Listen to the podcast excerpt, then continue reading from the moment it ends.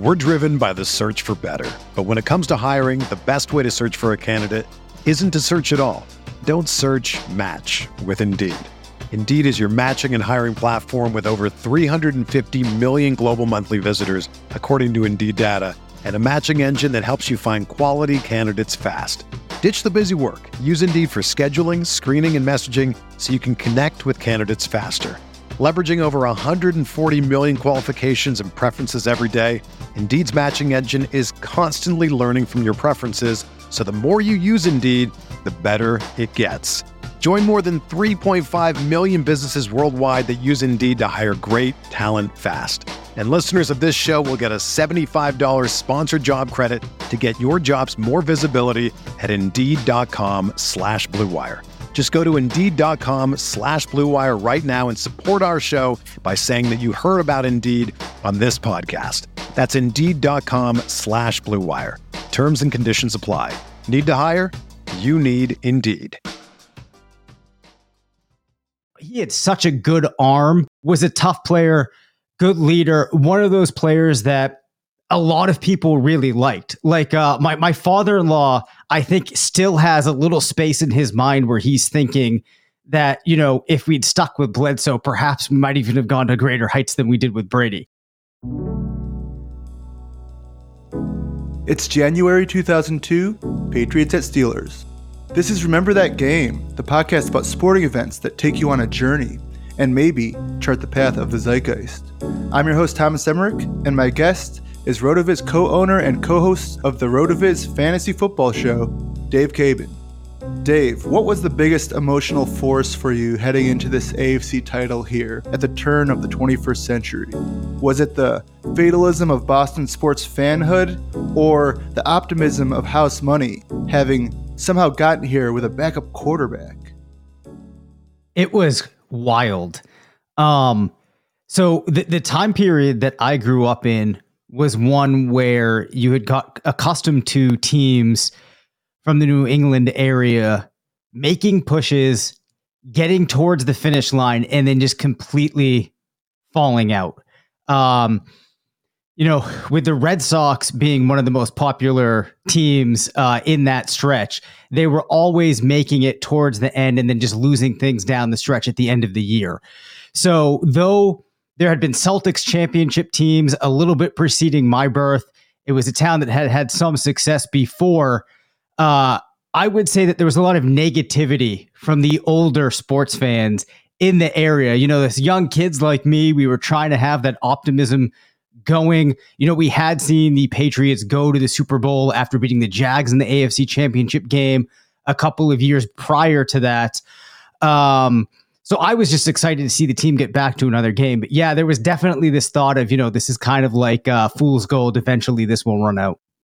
Yeah, as you mentioned, there is this interregnum with Boston sports in the late 80s into the 90s, the world lost bias. Uh, the Celtics got old. Bird jacked up his back building that driveway. The Pistons beat the S out of them. Patriots plummeted after the 85 Bears did what they did to them in the Super Bowl, and then the Elway comeback in the 86 divisional.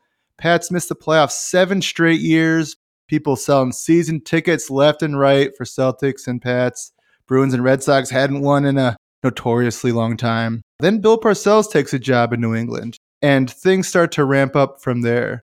What was your experience with the Bill Parcells and then Pete Carroll eras in Foxborough, and then heading into the Belichick era? Yeah, so I um and a lot of this is through the window of what my brother who's 8 years older than me and my grandfather funneled down. Uh, so it's kind of funny as I as I go back and start trying to remember some of these scenarios and the thoughts that I had, I realize, you know, how different my opinion might be now if I went back and watched through the lens of a you know of a sports watching fan that I have now.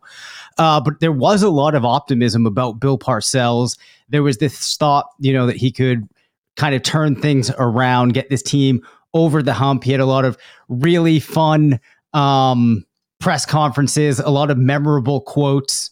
Um, and then with with Pete Carroll too, there was always this kind of I think feeling of that the team was getting close, and you know at some point you would see them push over, but there I don't know if there was really this belief that you'd ever see anything like we ended up seeing. Uh, but there were there were some good teams in that stretch uh, before you had Belichick in the fold. You know, some of the details of them escapes me now. Um, but Parcells was fun. Um, you know, n- nothing though like this run with Belichick. Belichick coached a defensive backfield that included Ty Law, Lawyer Milloy, Otis Smith in 96 when he was defensive backs coach for that Super Bowl run and lost to Green Bay.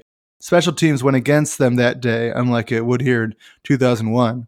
Uh, and Belichick is basically the same defensive backfield here and against Kordell Stewart as in the 96 divisional, where Kordell Stewart comes in for relief, 0 for 10 passing, and a 28 3 Patriots win. Tedy Bruschi, Ted Collins, uh, Willie McGinest starters on that team as well.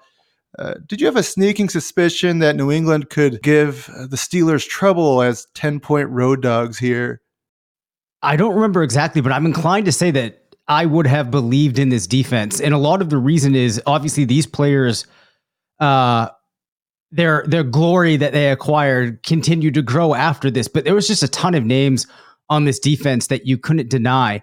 Uh, Ty Law was already, you know, one of those absolute favorites. Lawyer Milloy, Terrell Buckley, Tebucky Jones, Willie McGinest, Tedy Bruschi, Ted Johnson. I mean, pretty much Mike Vrabel, a young Richard Seymour. Everybody on this defense ended up being a player that not only do you remember, but you remember a ton of pivotal and key plays that they made. I mean, as I just look down the box score, pretty much every player on this defense has a place in my mind. Uh, even guys that were coming off of the bench. I mean, this team even had like a a Bryan Cox on it, um, Patrick Pass, just all of these guys that maybe if you're outside of New England, you don't remember. But they were all guys that contributed a key play here, a key play there, and then obviously the likes of of Ty Law, uh, Tedy Bruschi. These are players that really solidified themselves, I think, in NFL history, not just Patriots lore. Both teams, the 96 Pats and the 2001 here, had Drew Bledsoe, who would have to come in cold in this game.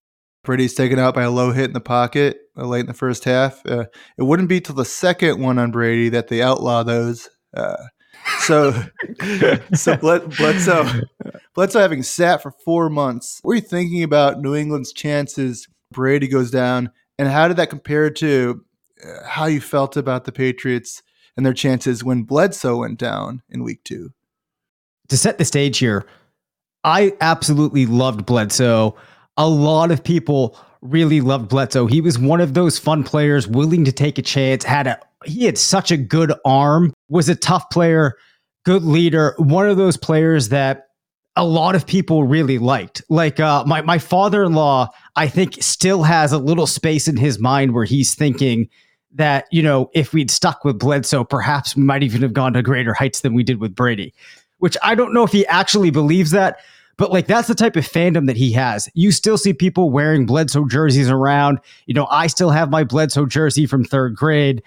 Um, so when Bledsoe went out, it was like, all right, this season's done. You know, wind out of the sails. People were really worried. And then honestly, even like after the Super Bowl, there were still questions, you know. So this is even going past this game of some people wanting us to go with Bledsoe, have Bledsoe lead this team forward. So him going down was an absolute, uh, you know, like death knell to many people. And of course, Brady comes in, you start to see what's there. And then it just became on a full out battle for that entire year. Um, so then when Brady goes out in that game, I think a lot of people were feeling fine. You know, some people felt like in that matchup with Pittsburgh, you might even have been better off with Bledsoe. Keep in mind, at this point, you still don't know that much about Tom Brady. This was a tough Steelers defense. This was a team that had given New England trouble in the past. Bledsoe had experience against them. He'd won some big games. Uh, so at the time, it felt like, you know, perhaps this is the perfect opportunity to make the switch back. Bledsoe can come in now, rally the team behind him, carry this momentum forward. And on some level, you know, getting tossed into a uh, a game like that, just out of the blue with Brady going down, maybe that was an even better entrance than, you know, this build up of his first return to action after all of that time off. the veteran quarterback there, the $100 million man. Uh, before the season had just been given the biggest contract in NFL history. So there's there's buying um, there in Boston and Foxborough. And uh, you mentioned, yeah, you're you're from New Hampshire, so all of New England seemed like it was pretty bought in at Bledsoe at that point. It seems like he had nerve like a nervous young offense before he comes in. Start the game with a false start by rookie uh, left tackle Matt Light. Three drives, one first down, no offensive points in the first quarter. Brady's throwing short of the sticks on third. And they're playing field position. You got a young quarterback, second year player, first year starter. They just come off the Tuck Rule game, extending their season a week prior in Foxborough. Did it start to feel like you're on borrowed time a little bit at any point, or were you more chip on your shoulder? Some folks might not give you as much credit for coming out with a win in the Tuck Rule game. Yeah, so uh, I think I definitely had that big chip on the shoulder of like this team was able to get through that adversity of the game before everybody's you know talking about the about the play with Brady there and that absolutely I almost uh almost thought when you approached me about doing these episodes about talking about that game because that was an equally compelling equally interesting game. Um but at the time especially the Patriots were always looking or felt like the team was always looking for something to rally around. They loved having that type of underdog mentality of nobody believes in us, nobody says they can do it. There's there's talk that the Patriots had gotten wind of the fact that the Steelers had already had their bags packed to go to the Super Bowl.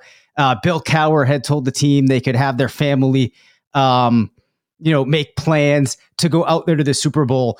So after that Tuck Rule game, it just felt like, you know, maybe everybody's counting us out. This team has overcome the odds at this point with this young quarterback to get to where they are. You know, we can do this, we can carry this forward. Of course, as I said, some of the older New England folk weren't quite as convinced. Um, at the time, this was a really strong Steelers team. It was established.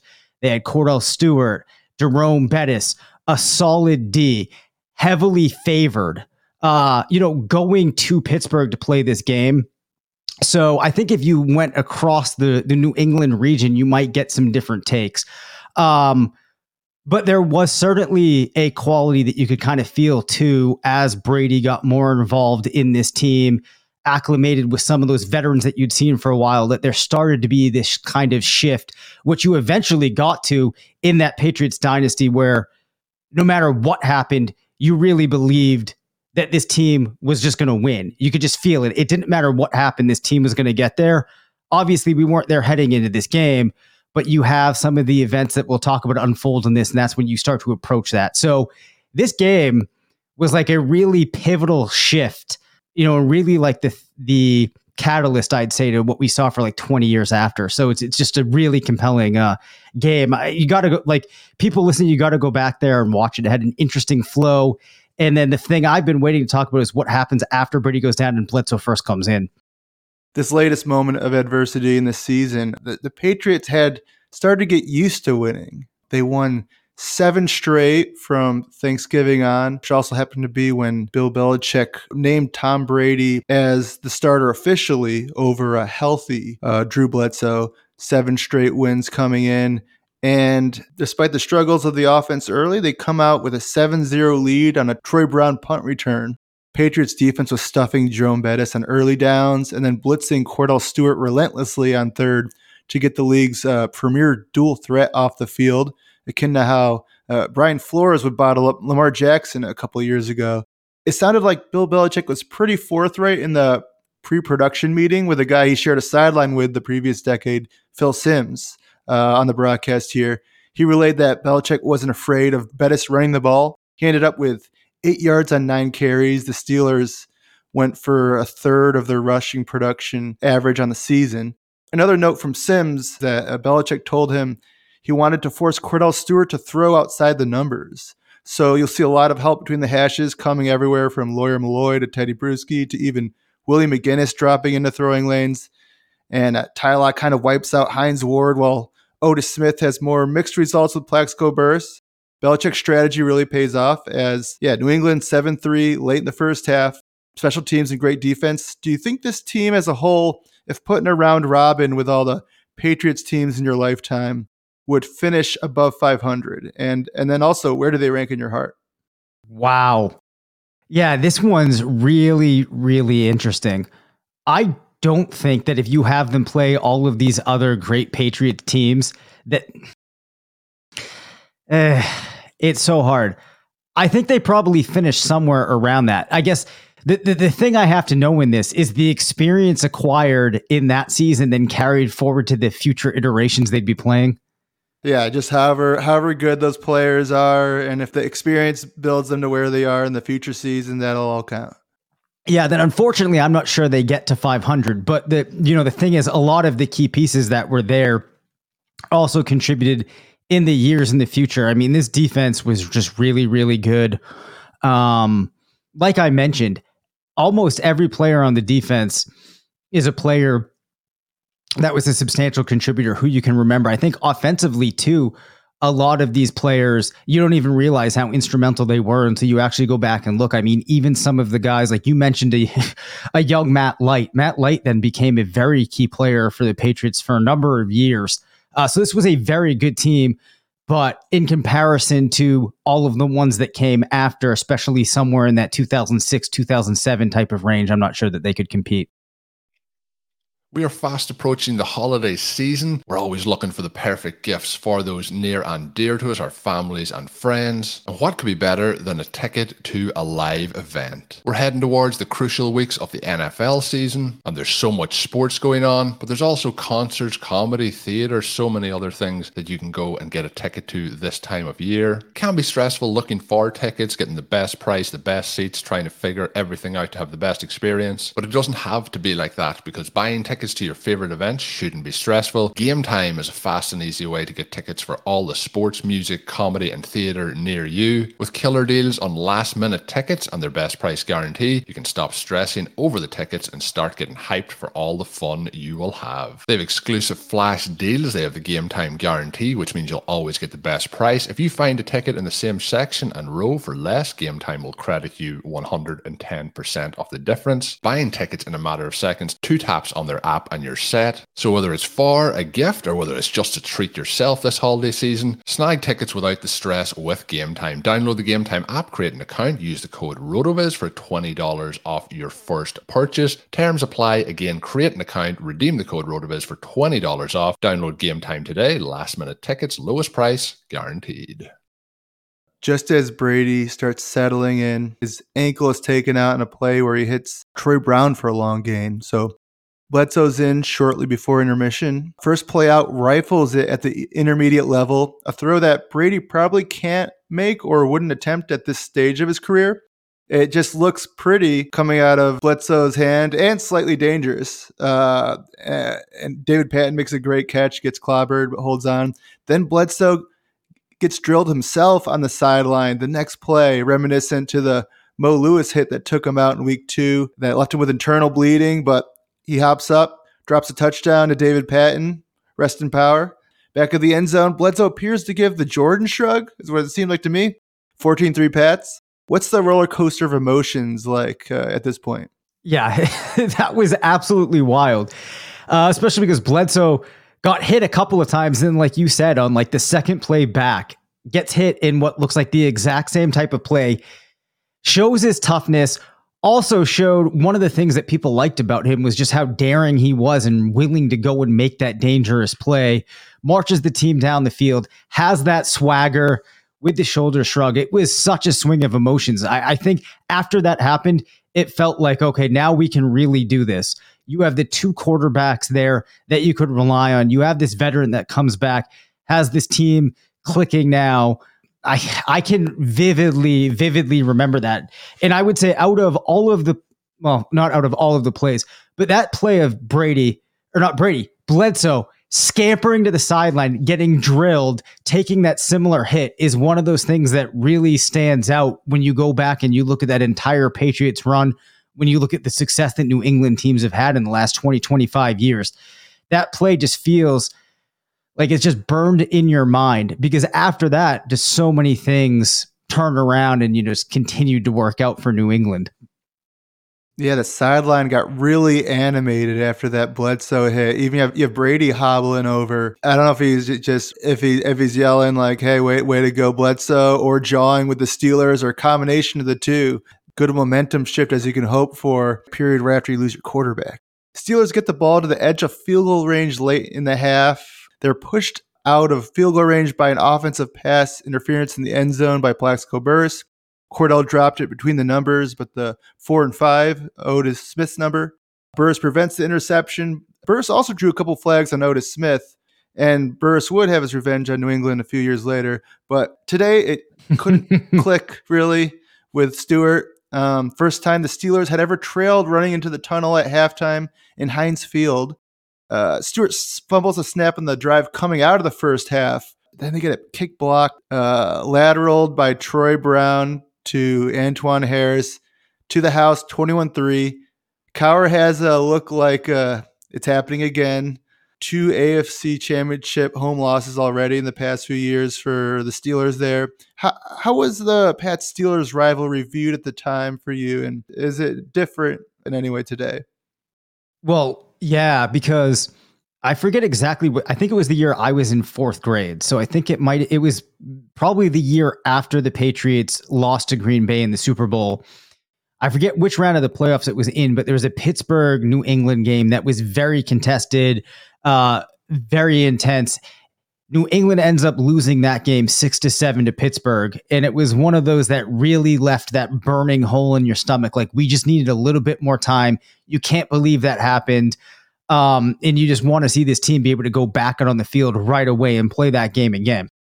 Also, you know, the Patriots at this point were the franchise that, you know, not the cream of the crop. And you'd had these impressive teams there uh, in Pittsburgh for a while. So losing that tough game to them, being a team in the AFC that wanted to make that push and get to where teams like Pittsburgh were, there was definitely a view of, of more of a rivalry. You know, you fast forward and uh, pretty soon it feels like almost every team is viewing them as having a rivalry with New England, where there's really only maybe two or three teams that New England feels are its actual rivals. Uh, so that really shifted. But at the time, this was a game that I think, um, like I said earlier, too, just that underdog status really played into it. So there was definitely this view of wanting to go and try to smack Pittsburgh in the mouth that seven to six loss. I believe it was the divisional in the Pete Carroll era, and now uh, Belichick has a chance to enact some uh, revenge for Patriots fans, but they're not going to hold the Steelers down for long. At twenty-one to three, they come roaring back. They are ten-point home favorites after all. Two touchdowns in two and a half minutes. And just like that, we're going the, into the fourth with a 21 17 game. From my memory as like a neutral you know observer shocked that the patriots were up by that much and not that surprised that ended up being close. Steelers top three on both total offense and defense. New england 19th in total offense and 24th in total defense though the pro football uh, reference srs had pittsburgh at fourth and new england at seventh so ambivalent about which team is much better there they had just handled Baltimore, the defending champs, quite comfortably, while New England, much closer, hosting Oakland. Pittsburgh had a veteran QB, while New England again had went in at least with a second year sixth rounder, uh, and the markets react to that.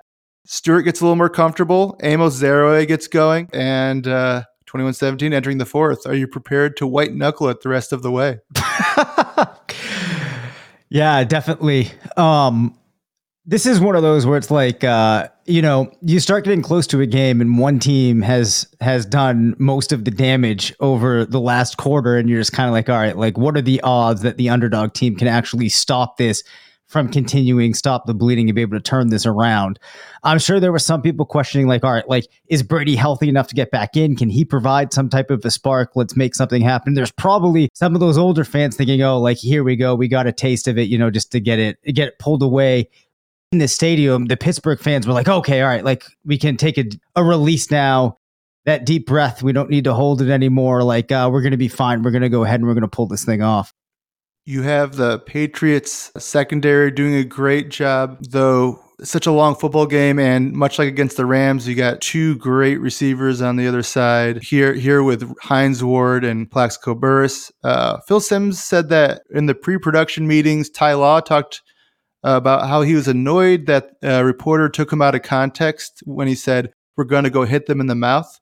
And that his full comment was, "Hey, we uh, know Plex and Hines Ward all each like to hit the opponent in the mouth just like us."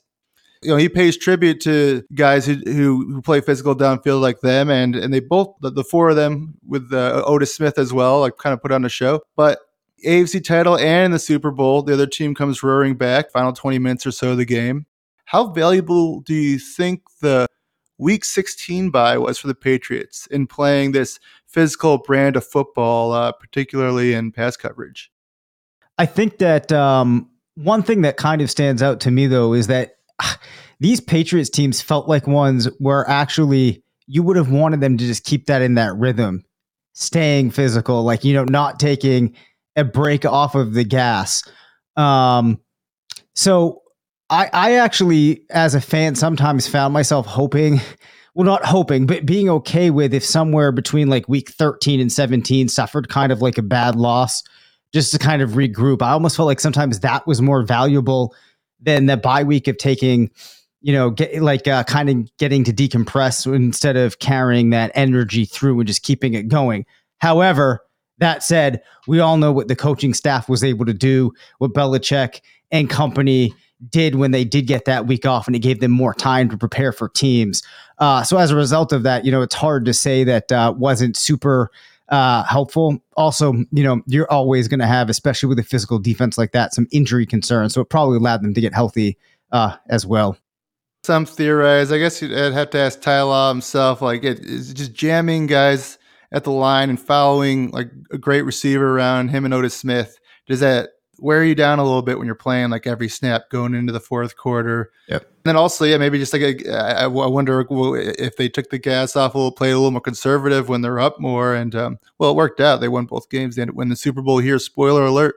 Uh, were you in? Uh, yeah, but that Week 16 bye I thought was pretty wild. Were you in any fantasy leagues at the time? And and do you remember things running through Week 17 as a result? And uh, and did you get any uh, Pats and Steelers on your roster in the early 2000s there? So when this, let me, I don't think I was playing fantasy at that time. Uh, that came probably like two or three years after. Uh, but yeah, there was definitely um, some players from those teams that would have made some of the fantasy rosters that I would have had years later. Although um, I don't know if I ever had the privilege of having Kordell Stewart on one of my teams because I would have loved Kordell Stewart actually was like one of my absolute favorite players. I'd followed followed his career at Colorado.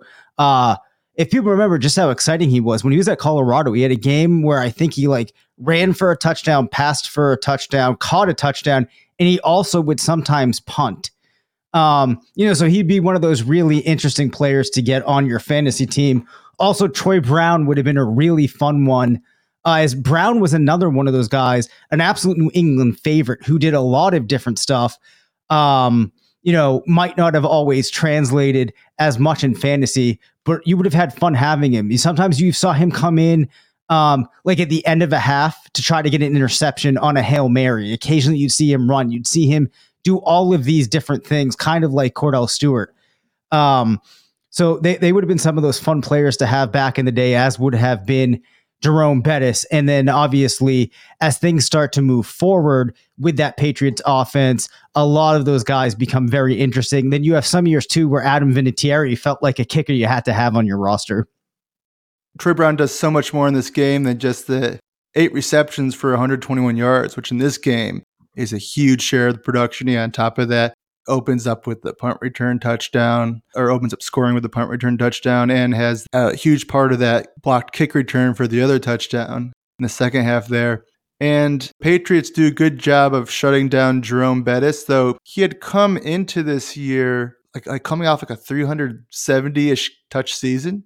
Wow. And he had missed a bunch of uh, weeks leading up to this game, so didn't produce as much this season. But I know you're talking about on the RotoViz Fantasy Football Show the other day about hyper fragile builds. Um, if you're doing a hyper fragile build around 2001, is it possible Jerome Bettis uh, with that kind of uh, volume might be a guy you're, you're, picking up if he's like the if he, if he's if you're on a running back third or fourth in that uh, strategy. Oh, absolutely, absolutely. Uh, you know, it's kind of funny thinking about the the type of volume that backs had back then. And then one of the things that stood out to me uh, just when watching this game back was the first play of the game. We saw the I formation. Uh, and then you see some of those like power sets too that Pittsburgh lined up with Bettis. And it, it was an interesting juxtaposition in the first couple of plays because, you know, New England opens up coming out of the I.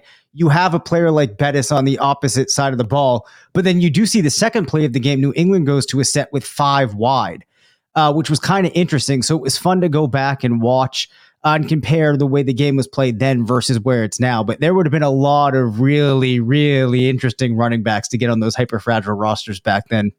Props to Charlie Weis. In doing research for this, I forgot that Brady threw over 50 times in the the snow game, uh, the previous round, uh, sixth rounder in his first year starting that works out. In this game, he did a pretty good job of like they'd get Troy Brown out of the slot against like Jason Gildon On the David Patten touchdown, they also get slot against Gildon, who's a good edge rusher. He had two sacks in this game.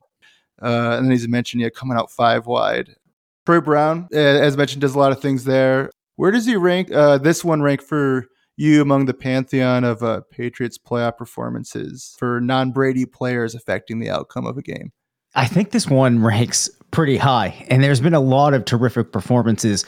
Uh, but when you think about the swings that those plays that he was involved with made, I mean, you really can't understate it. This was one of those games where special teams was just an absolute saving grace for them.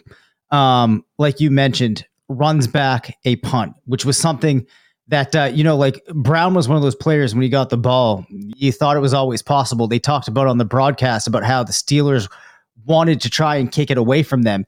There was a penalty on the play before which moves them back allows brown to return that. Then on top of the receiving work 121 yards um, on eight receptions also makes that brilliant lateral just like on the play on that blocked field goal attempt, he made a nice play and had great awareness just to even get to the ball and scoop it up. And then to make that perfect lateral, uh, you just can't say enough about it. And then just being the type of player that these quarterbacks on that team could rely on on every play, on the leadership that he brought, it's really hard to understate. As I mentioned, you know, there might be other performances you could look at, some Rob Gronkowski performances some Randy Moss. James White had a couple of huge games in key spots, you know, in the Super Bowl and what have you. Uh, but like I said, people absolutely love Troy Brown. This was one of those catalysts. You know, there was a section of time where you had a Patriots team that didn't have a lot of superstars, if you will. Uh, but Troy Brown was one of those guys that, uh, you know, could quietly do so many things and just had a number of tremendous games like this. So, you know, he was just really huge in stepping up and getting this team through a lot in that game.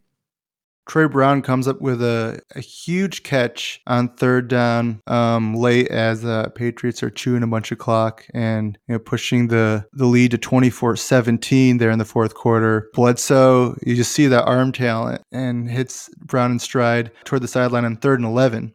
Yeah, and um, I think is is that the one where he like lofts it up and it's just kind of got like this soft touch, this soft arc. Yep. Which was one of the really compelling things because at the time that felt like a throw that you wouldn't have seen Brady make or even attempt. Uh, you know, Bledsoe felt like, you know, one of the few players that would complete that at the time. So yeah, I mean the the arm talent was nearly un- unrivaled with Drew Bledsoe. Then they could both find Troy Brown, who finished as a wide receiver one in week the one week before Bledsoe was injured, uh, which I found using RotoViz's NFL Player Stat Explorer. He probably wouldn't have done as well in our, our underdog advance rate explorer, given that the Pats had a week 16 bye. I'm not sure how they would have handled that back then, but uh, that, I'm sure they would have been discounted quite a bit in underdog drafts as a result. Yep. Uh, but um, yeah, so Bledsoe comes out of that lull second half and makes that big throw. Belichick puts in Vinatieri for the clincher to make it, which would make it 27 17, but just barely misses wide left. Heinz Field, people are still trying to figure out how you kick there in the first season at, that field. The Steelers had themselves, uh, Chris Brown had missed 10 field goals at home, and Brady just, or Vinatieri just misses that from 50. So Steelers still alive. Kordell Stewart sails a couple ones. Again, trying to throw down the middle, but Patriots doing a good job of of making him work uh, over and down to to his receivers and just keep sailing Plaxico. Lawyer Milloy basically seals it with the the Patriots' second interception of the the fourth quarter. How confident are you coming out of this win? Did you feel like they're being slept on, given that they had the plus four turnover differential and the special teams uh, scores? Uh, do you feel like they're being discredited for going out and getting a win? I think at that point, yes, definitely.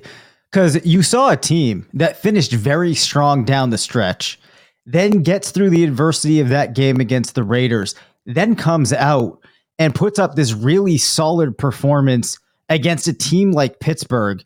And that's when, if you've been following the team, you can start to say, all right, like, you know, some people could chalk this up to luck, but you're not lucky every single week. You don't get over some of these obstacles just by luck.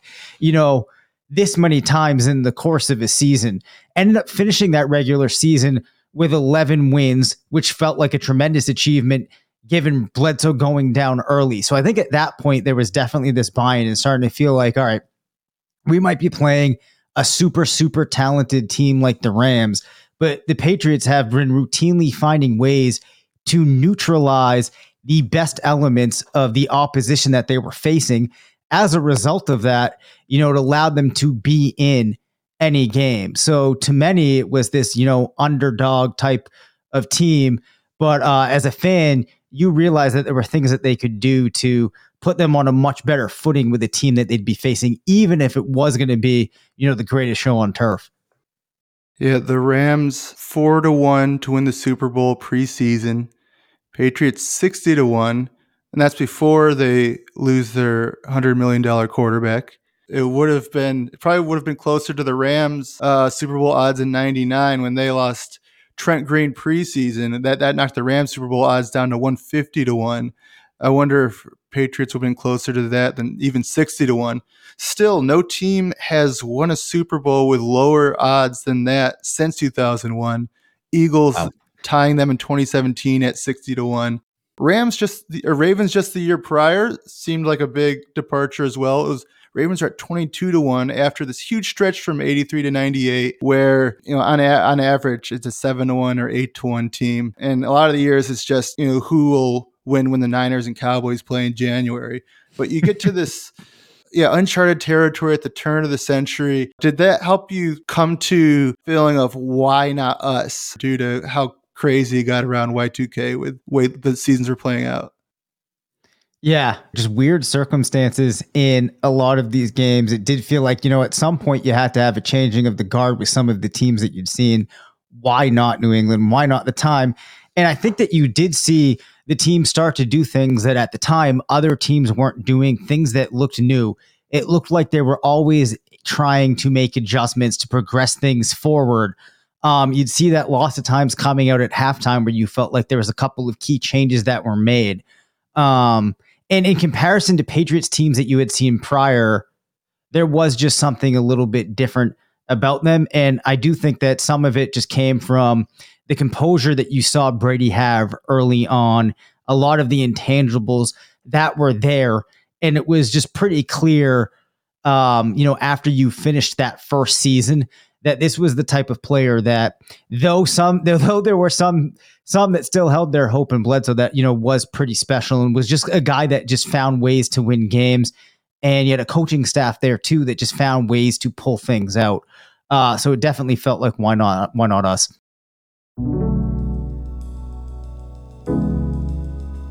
This has been another episode of Remember That Game. Please rate, review, subscribe, and check out more episodes. Whether you're a world class athlete or a podcaster like me, we all understand the importance of mental and physical well being and proper recovery for top notch performance. That's why I'm excited that Unifyd Healing is sponsoring podcasts on the Blue Wire Network. Unifyd Healing is a new and super innovative global network of wellness centers powered by Energy Enhancement System, or EE System. If you haven't heard of the EE System yet, then you'll want to listen up. This technology promotes wellness, deep relaxation, purification, and rejuvenation. Wherever you are across the globe, access to a center is easy and affordable. Interested in experiencing the EE System technology for yourself? Go to unifydhealing.com slash bluewire to learn more and find a center near you. That's unified, U-N-I-F-Y-D, healing.com slash bluewire. No material or testimonials on the Unifyd Healing website are intended to be viewed as medical advice or a substitute for professional medical advice, diagnosis, or treatment. Always seek the advice of your physician or other qualified healthcare provider with any questions you may have regarding a medical condition or treatment and before undertaking a new healthcare regimen, including EE system.